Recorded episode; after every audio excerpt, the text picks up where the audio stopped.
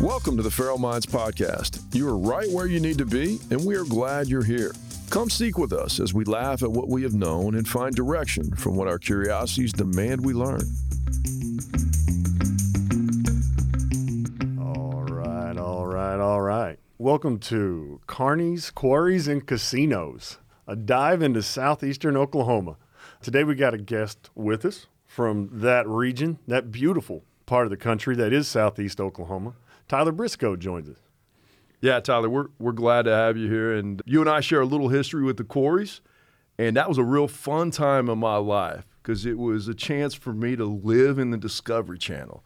It was a chance for me to see where drywall came from and what these gigantic trucks were doing, crawling down into the bowels of the earth and, and getting that granola for the rest of us. So I enjoyed that time frame. And I was going to tell you this there were times when I didn't like my job, but if I knew I had a Tyler day coming, that would light me up for like a week. Like I'm gonna get a run around southeastern Oklahoma with Tyler. Oh, it's all gonna be all right. So, not to make your head too big, but I enjoyed that time, and uh, I'm excited to be able to explore it a little bit today. Hey man, that's awesome. Thank you guys for having me. It's a it's a privilege to be up here. I enjoyed those times as well, and still do. I still run in and out of the quarries. Got a lot of friends there. Still do a lot of business with those guys. So I think live in a world where people think everything just comes to them from from Walmart or the DG Mall or whatever. And the reality of it is, just sitting in this room, everything we touch, everything we have, started as a natural resource. It was either mined or harvested or something. And I know you've got some people on the cloud that are come back and go, "Oh no, we can do this, we can do that." No, it all started as a natural resource somewhere. Yeah, they're down there mining the physical, and that was what was always cool. Is you, it's not only the mining, it's the it's the size, it's the scale, it's man doing some of his biggest work in some of these loaders and dump trucks that are in scales that you and I, our truck would fit in them eight or nine or twenty times. And that always that that fascination with what we can do as mankind, how big it can get, and how it benefits the rest of us.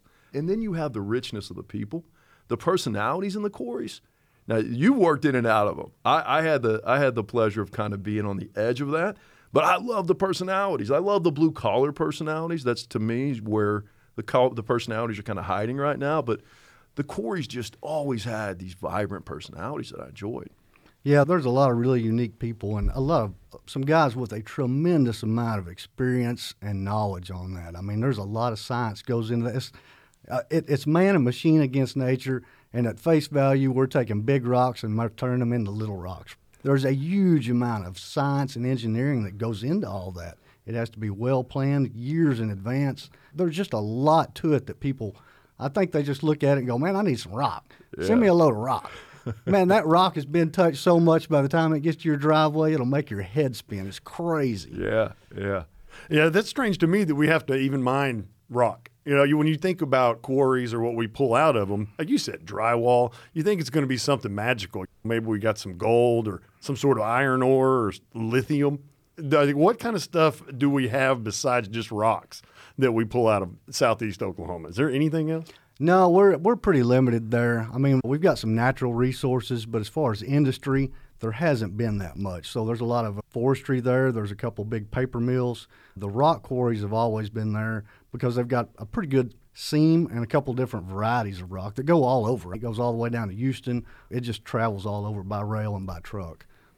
And we're so we're talking about in, in that in that region, we're talking about drywall product and what crushed granite that goes in any number of applications. So yeah, there's there's all kinds of applications for the different types of rock, and I'm not a rock scientist, so my background is primarily the heavy equipment that runs in those quarries. Yeah. So I'm not going to sit here and speculate about the different types of aggregates and where all they go and what all they do. But man, they go from they make baseball field stuff out of it. They make all your road base out of it. They go down, they shore up the shorelines down around the be- uh, the beaches and the piers and stuff like that. It just, it just goes everywhere. It's it's mind boggling. That's an interesting thought. So anybody that's sitting around a beach right now, staring out at a beautiful sunset on the ocean, might have a landlocked Oklahoman to think for that beautiful beach experience they have. Yeah, wiggle your toes and, and thank Oklahoma. I guess. Yeah, we're So- pulling beaches out of Yeah. southeast Oklahoma right here. Yeah, there you go. Make Another the world a beautiful place. And maybe this is the jumping too far, but uh, you might not realize right now you're sitting in a mine. This is this is a very inconspicuous Bitcoin mine. Oh, that- really? That we found ourselves in this studio, and and to me, I've I've gone back and forth because I got excited about Bitcoin early on. Like I'll be honest, I drank the Kool Aid. I was like, yes, this is the new money. We got to do You this. signed up for the emails. yeah. Oh, You heck, I got, even the, you got the subscriptions. even managed to buy a little bit at the uh, oh, about at the highest point that it could be, and watched it completely fall down now. But nonetheless, obviously, I bought some. I was excited about at one point. But when we start rolling into here, something that you would kind of mention, like you imagine the amount of energy, the amount of natural resources, as we're talking about here, that someone has decided that they're going to use to burn up for energy so that they can create digital currency, non existent money That's it. this is this is starting to bug me a little bit. I now find myself as I'm driving into my wonderful studio to record, getting a little bit angst about this this kind of mining that to me, again, wasting resources. Like this is not something that's happening on a material plane where we can touch or do anything with.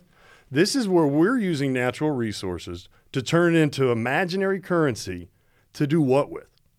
To We then buy talk- things to on the write- physical plane? right now to hope, right? And so you traded your time to accommodate or to accumulate money that you then plugged into the hope of a Bitcoin.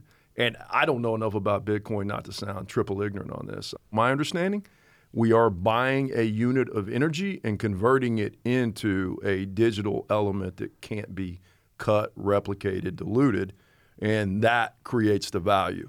But it sounds like a, a big pile of hope to me. It sounds like you're rolling into a casino. But I mean, anything I'm- you start messing with money, it's casino. I bought Starbucks stock before, and that was nothing but hope. Anything you do in that investing space that doesn't involve the material, the difference between buying Starbucks and GM and buying Bitcoin, you, your dad approves of one and he doesn't approve of the other because he doesn't understand it. But other than that, you're giving your money to strangers and hoping for the best. So I, I don't call it Bitcoin, call it gold stocks because I, man, I've the reason why I'm speaking from this place is I've lost money in this place, and it all starts to rhyme. I can lose money over here just as easily as I can lose money over here. The trick is somebody's got to get the money out of my hand. And then they act like they're a custodian. And, and, and then I'm buying into the narrative of what they're going to do with my money and how they're going to grow it. But oftentimes it comes back to, well, you didn't time it right. Hang on. You haven't realized the loss until you've sold it, right? Yeah, and I, I've, love just? I've just figured in my life, I can go buy a duplex and nobody can mess with it. And nobody's diluting the bricks Right. or the indoor plumbing. And so that to me, I don't need a guy in New York telling me how he's going to grow my money because I know his growth is based on my money, not whether it performs, just whether or not he's got it under his control. all of that digital currency investment. I, I, I get anxiety just hearing you guys talk about get- it, dude. you I get digital I- anxiety? yeah, I, I, I can't do that. I mean, I've always been like, I have to touch it, or it has to have some type of material value for me to even consider it. Yeah. Uh, and, I, th- I and- think you're suffering from what's called common sense. Well, it, it, it's it's entirely possible. Yeah. You know, and I I got tickled. Your guy, like your guy in New York, that's wanting you to invest your Yeah. money. He cares about me, though. Yeah. Well, why didn't show me where you've made money with your own money? yeah. Why are you taking my money? Wh- wh- if you've got this secret, why are you selling it? Yeah. Right? Yeah, my favorite thing my accountant said is I'm not ever taking advice from anybody who's trying to get my money or still has to work for a living. That's a great point. That's a They're great not point. the ones to be giving it. And- Yeah. And what I hear you say on the money side of it is money's here to lose. Money's here to spend. It's, it's like a flow of a river. You're not going to put Yeah. a dam up. Yep. The point is, what did you experience while you were getting it and losing it? Yeah. What did you get out of And that? And how much time did you have to give to something maybe you didn't want to do in order to get the money to lose the money? Yeah, I there, there's a lot of circles there. I, I agree. And you guys are really interesting to me because you care a lot about money and nothing about time. Correct. And you're you're you're the the yin and the yang of that. Right? So you don't care about. anything about the money, but a lot about the time.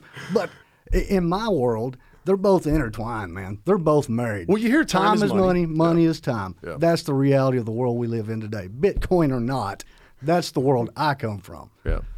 I'd like to care. Uh, to me, they're two controlling elements. And so the reason why I have a great disrespect for time, and I don't know if disrespect is it's not the appropriate way. Yeah, be to careful really- there, man. Yeah, it's Whoa. not. But what I'm saying is, I don't keep track of time as much as maybe others do because I don't feel the need to keep track of something that I don't know. It's basically finite, but in my mind, it's infinite because I don't know how many hours I'm going to get. I don't know how many days I'm going to get. So the idea of stressing about time and creating this stress around scarcity of time, it's a little irrelevant to me because I don't know how much time I have. So I'm just choosing not to worry about the time that I don't know that I have yet. And I've just found like you hate driving with me because you want to drive in a straight line. I'm out to see the world. And even if I've seen it 47 times, you may think, all right, you go two miles right, two miles left. Bro, I want to go seven miles to the east. I might go 10 miles south. Then I might come back. I might not even get back there because I just don't care to give time that kind of control over me. My entire life, there's been so many things that have controlled me from money, parents, job, and now time is kind of the only one left that, that still got handcuffs on me. Man, if you beat time, I want to know about it. I'm You trying. bring it to me. It may, not, it may not look like it. My hairline will- didn't beat time. I will invest in that material right there.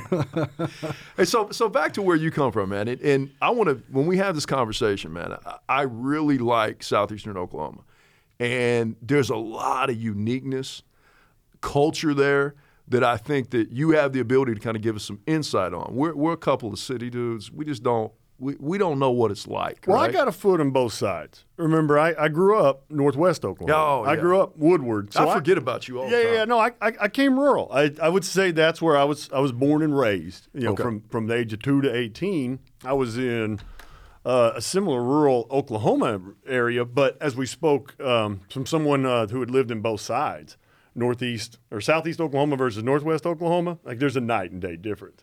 But again, I think similarities from a small town. If nothing else, from Oklahoma and you're from a small town, Oklahoma City's the city. oh, absolutely. yeah. It is, and it is funny when you start traveling around seeing some other real cities, how, how I'm strange it is that we, we act like the city. Like this is the big place in the world. Yeah. And it, I think, comes just from a little bit of the ni- name of it being Oklahoma City. But to think that something this small, uh, heck, I even mentioned how big Oklahoma City was when I was traveling in China. And the guy looked at me and goes, That's not a city, that's a village. That's relative, huh? But man, I'm telling you, when you're from Northwest Oklahoma, a couple thousand people, Southeast Oklahoma, maybe a couple hundred people in your town, there's a difference. And Yeah. the city is is Oklahoma City. But I live both of them, and um, can can touch a little bit on each one. from a distance, I admire small town living. I, I think something happens when we all run to the city. We we become anonymous. Now, I don't think that was the design, but then I look at small towns and I see a lot of people leaving them, and so I wonder: is it simply materialism that drags people to these big lumps of, of anonymity, or what? What do you think it is? Man, I, I think there's a, a couple different takes on that. One, your small towns like the one I'm from, and you guys can tell we're right on the line of the Southern dialect. I'm sure you picked up on that early. I'm trying not to put too much in, but Oh, it just into it. comes nature, It's good. natural, natural. but so, like the area I'm from, which I'm proud, I'm from Choctaw, McCurtain County, this very far southeast corner. Doesn't hadn't even existed until recently with the explosion in the Broken Bow area. But I think I graduated with like 40 people. Everybody knows everybody in the community, and they know their parents and their grandparents and their dogs and the truck that's broke down in the yard or whatever. You know, they've got that history. So it's a really tight knit community. I, for one, could not fathom coming up to Oklahoma City where I didn't know my neighbors. I didn't know the guy down the road. I don't know who owns that store. I don't, I mean, I, I, that would, again, I'm getting nervous just talking about stuff like that. Yeah, as you look around, you see a lot of uncertainty in an area where you're used to looking around and seeing the same, something you know a lot about. You know, you could look at a convenience store and, like you're saying, know who's behind it, know a story that happened here last week, know who bought something here, and the whole thing comes to life in front of you. Whereas when you walk around a place where you don't have those backstories, like nothing really comes to life. That that's where I can see small town living being more enriching in some ways because of how detailed you know the background of each, even though you might not know 50 different restaurants you can go eat at tonight. Yeah, absolutely. And I think I'm and I'm a little one sided again because I haven't lived in Oklahoma City or any of these big metropolitan areas, and I probably never will. I don't have any desire to be a part of that. But I think the value carries over in those small communities because of those tie ins. It's yeah. not allowed to do those things because people are watching. So it, and people are helping raise your children and they're yeah. helping raise everybody else's family. Yeah. So I think there's a lot to that. I think the more material we get between us and the connection with the humans, whether it be a, a, metal box. You you have a great point about how the way people drive in congested cities, they would never walk in a pile of humans, right? Mm-hmm. You you respectfully walk in a pile of humans. You don't cut people off. You don't crowd their toes. Like you respect them because your face is right there. The human element face is right there. You haven't put any material binding. You haven't put any aggregate between you and them. And uh, I, I don't. I wonder if if human connection feels like it's too important for us to be running into these anonymous zones called cities. Though we've all done it. We're we're here for the money. And I mean the opportunity. I think when I look back growing up, what what made me like I had no question as I was growing up, I'm leaving this town. Like nothing about my small town living Uh, throughout my youth was making me want to stay. But there. were you leaving the town, or were you leaving a former version of yourself that you weren't proud of? I was I was leaving a town that you know when you're 18, 19, 20 and you've been built up, hey, you've got to figure out what to do with your life. Go do something, go do something. And society says the thing to do is yeah. not stay in a small town and just be yeah. happy here. You're told that to be happy, you got to go out and make a success. But one of my favorite shows was going was the Michael J. Fox show, The Secret of My Success, and that's about this small town Kansas guy who goes to New York City and you know, makes it big. That was that was a dream. I wanted to be an entrepreneur billionaire. So you, you were going to get that bre- done. You were trying to break out. Yeah, you found contentment and chose to, to stay. Yeah, absolutely. And I, I, think you hit on something there. A lot of our a lot of our local people, especially when they're young, they're chasing opportunity because it's limited there, right? We've only got a few natural resources. There's not that much uh, industry or infrastructure in place. So they're after the dollar. The almighty dollar drives it. And I'm always fascinated. Right now, we've got a bigger growth opportunity in our area than it's probably been in 100 years. And it's this huge migration of people moving from California, moving from Texas, because they want to get back to that small rural place. They either grew up there or they've always dreamed of being there, and it's, it's driving them in. Well, what's happening slowly and slowly is a small rural place is now being more and more populated, and they're bringing in some of their um, ideas and some of their beliefs, and it's starting to slowly change that culture that's been there for the last hundred years. So it's it's a mixed it's a mixing pot right now, and it's a double edged sword in some ways. You know, the the people that are coming in, they've got resources, and it's growing the small business. Mm. It's doing a lot of really good things. By the same token, it's taking away some of those historic things that they've done, some of the ideologies that we've all held close and kept down there. It's starting to change and manipulate some of that. It's kind of that normal thing that happens with the native peoples. Anytime a, a, a larger, almost more presence of a force comes in, it, it pushes out what was already naturally there. And what I'm worried about here, and you say that, is I think one of the reasons they're moving to it is it's still a beautiful, untouched That's area of the world. Of yeah. Like you could still be walking around yeah. southeast Oklahoma and run into a Sasquatch in theory. and and that's why people want to come there. That's because man hasn't messed it up. That's what man has been chasing yeah. since the beginning of Earth. And we're starting to run out of refuges for places like that. And we're having to find them in little nooks and crannies in southeast Oklahoma. Well, people want their solitude. I think everybody wants a place where they can go and be at peace and have that small town area, small town feel to it to some extent.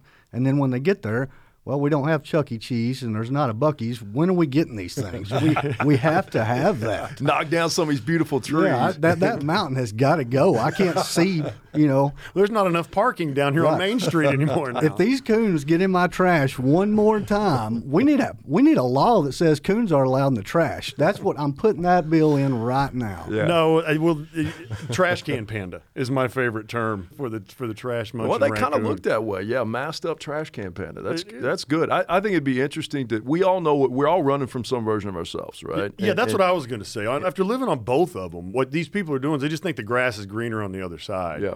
And sometimes once you've gotten that other side and realize it, these people that want to go out and make a success, maybe if I had gone out and become a billionaire, what would I have done with all that money? Yeah, I, would go back and try to buy a piece of land somewhere. Yeah. So I could have it all to myself and be alone same thing you could have done just staying in your small town. The question I have is can you, so you've recognized, if you're moving from big city to small town, you've recognized a cultural issue within your big city that now has you going to a small town. Can, can you bridge the gap? Can you leave the cultural issue that's been baked into your DNA for however long you've been there? Can you leave that? And can you come to a place where the culture's different? And can you grow into that culture? Can you acclimate to that culture? Are you going to bring your white Starbucks cup everywhere you go and expect people to get out of your way? Man, I, I don't know. I think that's going to depend on the individual. Again, the, the, the smaller communities, like where I'm from in particular, there's not that entitlement type attitude. Mm-hmm. People, they respect other people's belongings and material items because they've had to work very hard for them. Look for ways they can give to another instead of take. Yeah, absolutely. And I, you know what, I don't there. There's always going to be an outcast group, no matter where you're at, that has these entitlement issues or, or just whatever, different ideas about things. But I think the general population, they respect each other. They they want to help each other. It's very tight knit. And again, they don't think that anybody owes them anything for being there or or anything else. They they earn their own and they live happy in it. Yeah. It's it's I think it's a different it's a valuing of human connection that, that we've lost in the city. Now I think we, we still try to grab it. Really. Like we're associated with Little League, we're associated with churches. We we understand and we thirst for fellowship. It just becomes harder for some reason when you get us all together. If you get too many, we somehow feel alone and then we get I don't know if we get intimidated by the large numbers of people around us and that's why we find anonymity to be so comfortable I don't know. Well, I don't know. It's a little bit that deal where we talk about when it comes to friends. If you've got hundred friends, then you don't really have any friends. Yeah. How, how can you maintain hundred friends? And so that's that's a little bit of what I think you run into when you get into the larger populous areas is all sorts of opportunity for personal connection but it's like water, water everywhere without a drop to drink. Yeah. You don't dive in. You're not really forced to settle in with one. You never yeah. open up an opportunity because there's so many opportunities. Yeah. And you, but you can grow either way. Because I was thinking that at first. Whenever, why would you leave a small town? But it is for growth you look around and you don't see too much of that opportunity yeah. through and at first we were talking about it through monetary success but it is a little bit of that same thing with relationship success one of the things that gets you out of small town is if you're trying to find a wife and a couple three of them are already picked and you don't have much left yeah. what are you going to do? You know, it's another something that drives us on. You, you also had that, that university thing that kind of turnstiles you out of small towns. Like that becomes a place you go to get whatever cup or whatever they're going to pour in your head, and then you bounce out because the opportunity would be to go back to the small town. But um, I, I, it's curious to me. We never, we always want what we don't have, and and I've felt that for small towns forever. I grew up in a city. I live in a city now. I'm puzzled by how hard it is to connect with people. I'm puzzled by how hard it's made my desire to not connect with people. I have neighbors that live two houses down from me that I've stared at their faces for years, and I don't know their names. Why is that? It's because I don't. I'm not making the effort. They're not making the effort. It's a, it's an agreed upon anonymity where we just kind of give each other the head nod and, and move on. But well, maybe they do that. Do, do you know your neighbors? Absolutely, yeah. And you know uh, that's interesting. You say that. I was thinking on the way up. So I know my neighbors for probably a 20, 40 mile radius. Right? so I could be talking to my neighbor that literally is an hour away in another zip code. and we could be talking about my neighbor that's an hour in the other direction, and those two neighbors are two hours apart, but they either know each other or they know of each other.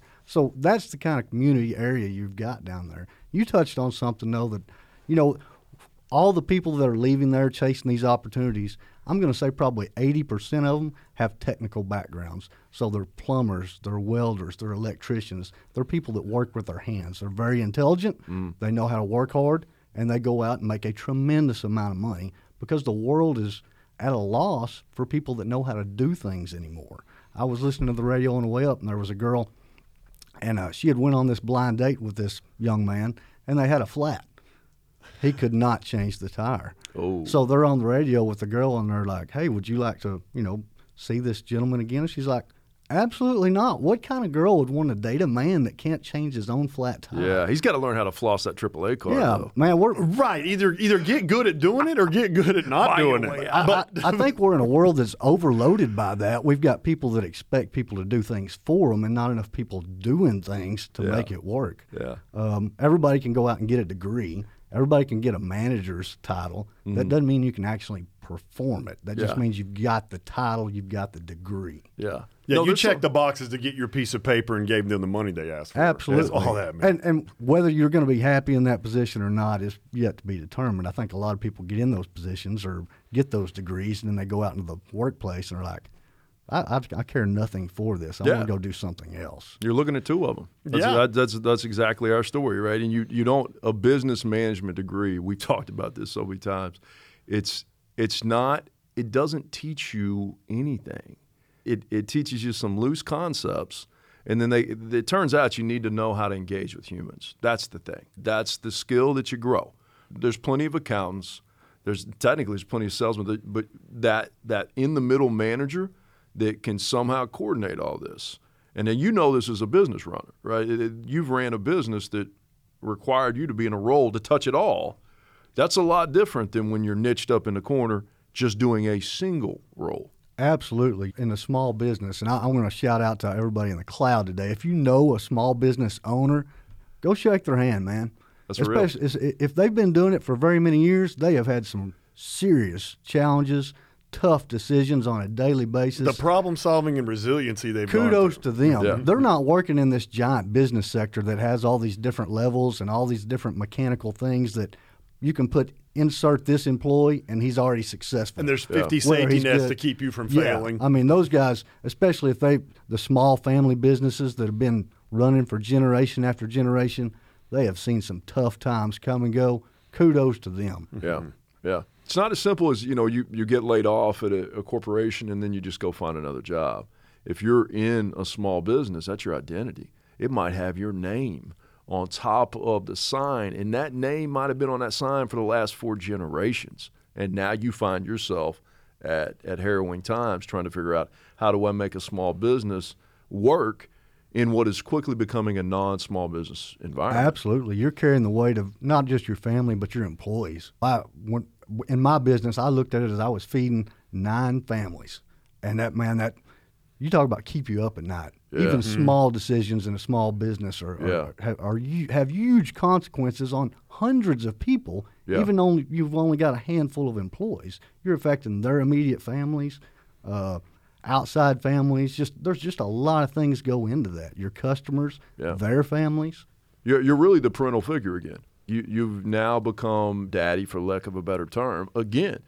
And it's real. And if you take your commitments for real and you understand that your decisions guide the food that's going in to Billy's kids' mouths, that's not to be taken lightly. So, And it's but- also not the arena for it anymore. You know, big corporations have taken over almost every single space there is. Yeah. It, there's not uh, this entrepreneurial, hey, we're welcoming all new businesses in, let's make it easy.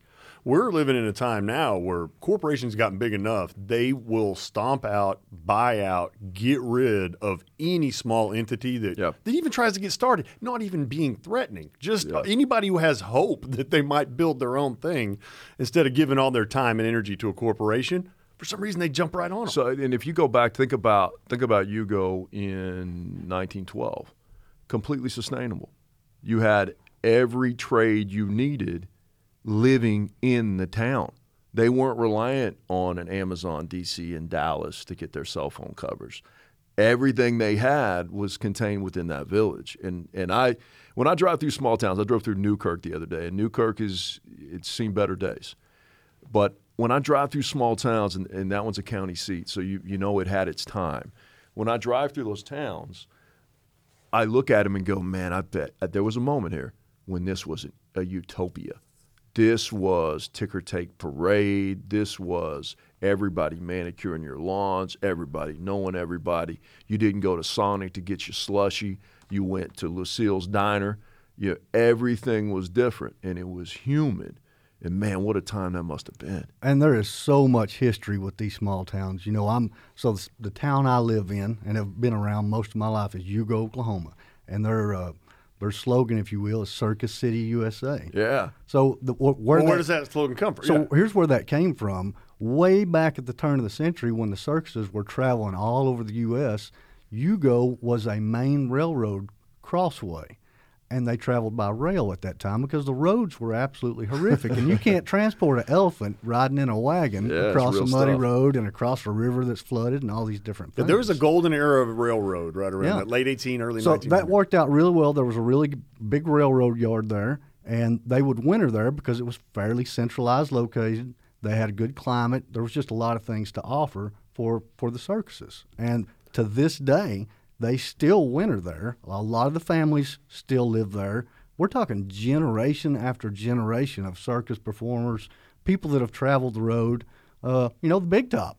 Uh, they still have some elephants there. They've got a elephant sanctuary when elephants age out from performing they retire them and they donate take donations and put on little shows and stuff like that it's really interesting So, when they winter there, that's I guess uh, the off season, so to speak. Yes. So it, do you see like a spike in population? How many people are we talking that come in with that? you know I, i'd be amiss to tell you uh, I, I don't know what those numbers are today because the, the circus has steadily declined over the last 20 years right we got PETA involved there's, there's just a lot of things again small business right and it is so difficult to make it any kind of small business much less one that's I'm not going to say a circus is agriculture. It's entertainment. They're they're dealing with entertainment. They're dealing with logistics. They're dealing with laws. They're dealing with live animals.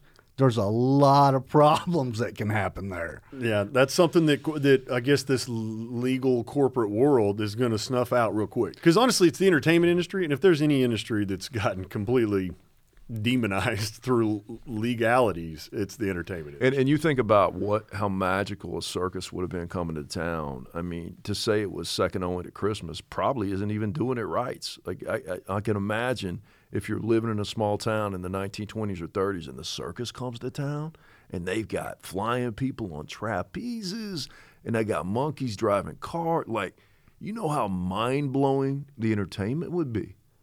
We go to casinos and we watch Netflix those people had moments in the real, in small, intimate gatherings that I admire. I, I, I would rather sit in a small carnival than sit at the Paycom with 40,000 people. Like, it, it's a totally different experience. I'd like to get a little bit of elephant poo in my eye if I can. It's a Get it in my nachos, sure. man. I want some of that organic elephant poo on my nachos. It's, I'm just, it's a much more real, tangible experience when you do it in a small setting. And and I think the thing about circuses or carnivals, they were always pushing the limits of humankind.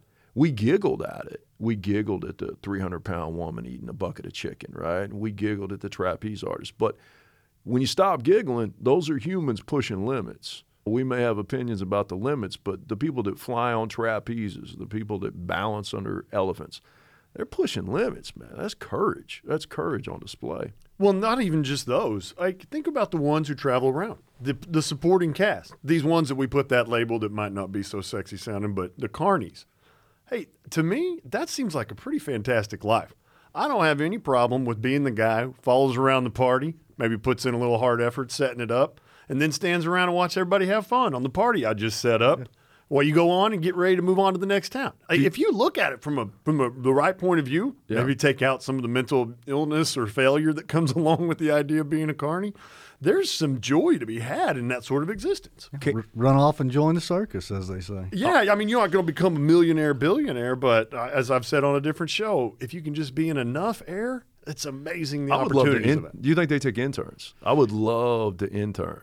Oh, you I- don't even have to intern. I don't want to stay. I know there's no paperwork involved. There might be like a blood oath to get in, but I like you, man. I think they're modern day gypsies. Like I, I think they're they're a piece of the culture that needs to be preserved, and they're kind of left to fend on their own. You know, whatever whatever ticket sales they can scrape up. But I think that's a that's a culture of people that had an involvement in entertaining the world, and and now we're kind of watching the sunset on it. Yeah, I'm I'm not sure if they're going to let you intern. I'm sure they'll they'll probably let you come volunteer, but the volunteer work is going to start right there where you want to get that elephant poo in your eye. oh yeah, this is They all, have all you a your problems. So it's, I mean, you're on the right track. You just let me know. We'll Make get sure you hold the right up. end of the Yeah. shovel. They'll hire you. Absolutely. I, I learned it. I learned through going through landfills when I was a, a management trainee a long time. Like you, you give me a limited time frame, I can walk through nearly anything. But I like you. I, I celebrate the freedom. I get the adventure, man, of being on the road as a carney. That's got to be something. That's not a place I want to stay. I don't want to live there, and I'm not bringing my kids. Ma- But for a moment in time, like that might be freedom at, at the highest level of freedom that, that you and I can't even understand. So when they come, to, like t- when they're in town, you you don't like do you see them? Do you notice like when you're at the grocery store, you look around and say, oh, like Yeah, the Carney's absolutely. in town? Yeah, it's. I mean, it's a small town. You bump into them. They're just normal people. Yeah, You know. I think that's They what don't start doing what- cartwheels down Yeah, the grocery what you aisle. know. Yeah, I mean, they're- they're not wearing tights constantly. Yeah, you don't you don't bump into the big red shoes at the grocery store, right? They're just normal people doing normal people things. It's like it's that's like saying that I, I lived at Jimmie Johnson's house and he's got a lap track in the back and I just hear his tires squealing all the time. I think that's what we're failing to Yeah. account for. When carnival people go home, they're just people. They're not carnival Well, it's like people when you used to run into your teacher at the grocery store when you were a kid. You're like, wait a minute, what are you doing here? I still can't spell cat. What do you want me to do? You're only supposed to be at school. Yeah. All right. The thoughts really piled up this episode. Join us next time. We will continue the discussion. We would like to thank you for listening to the Feral Minds podcast. Hopefully, we triggered some curiosity that will have you seeking more. Remember, your mind is meant to run. Slap some sneakers on that bad boy and take it around the block. If you'd like to connect with us or enlist our feral thoughts on a problem in your life, visit us on Facebook, LinkedIn, YouTube, or at theferalminds.com. Also, remember, our thought line is always available 24 7. We don't even allow it to sleep. And we want to hear from you. That number is 866 340 3394. Again, that number is 866 340 3394. We look forward to hearing from you.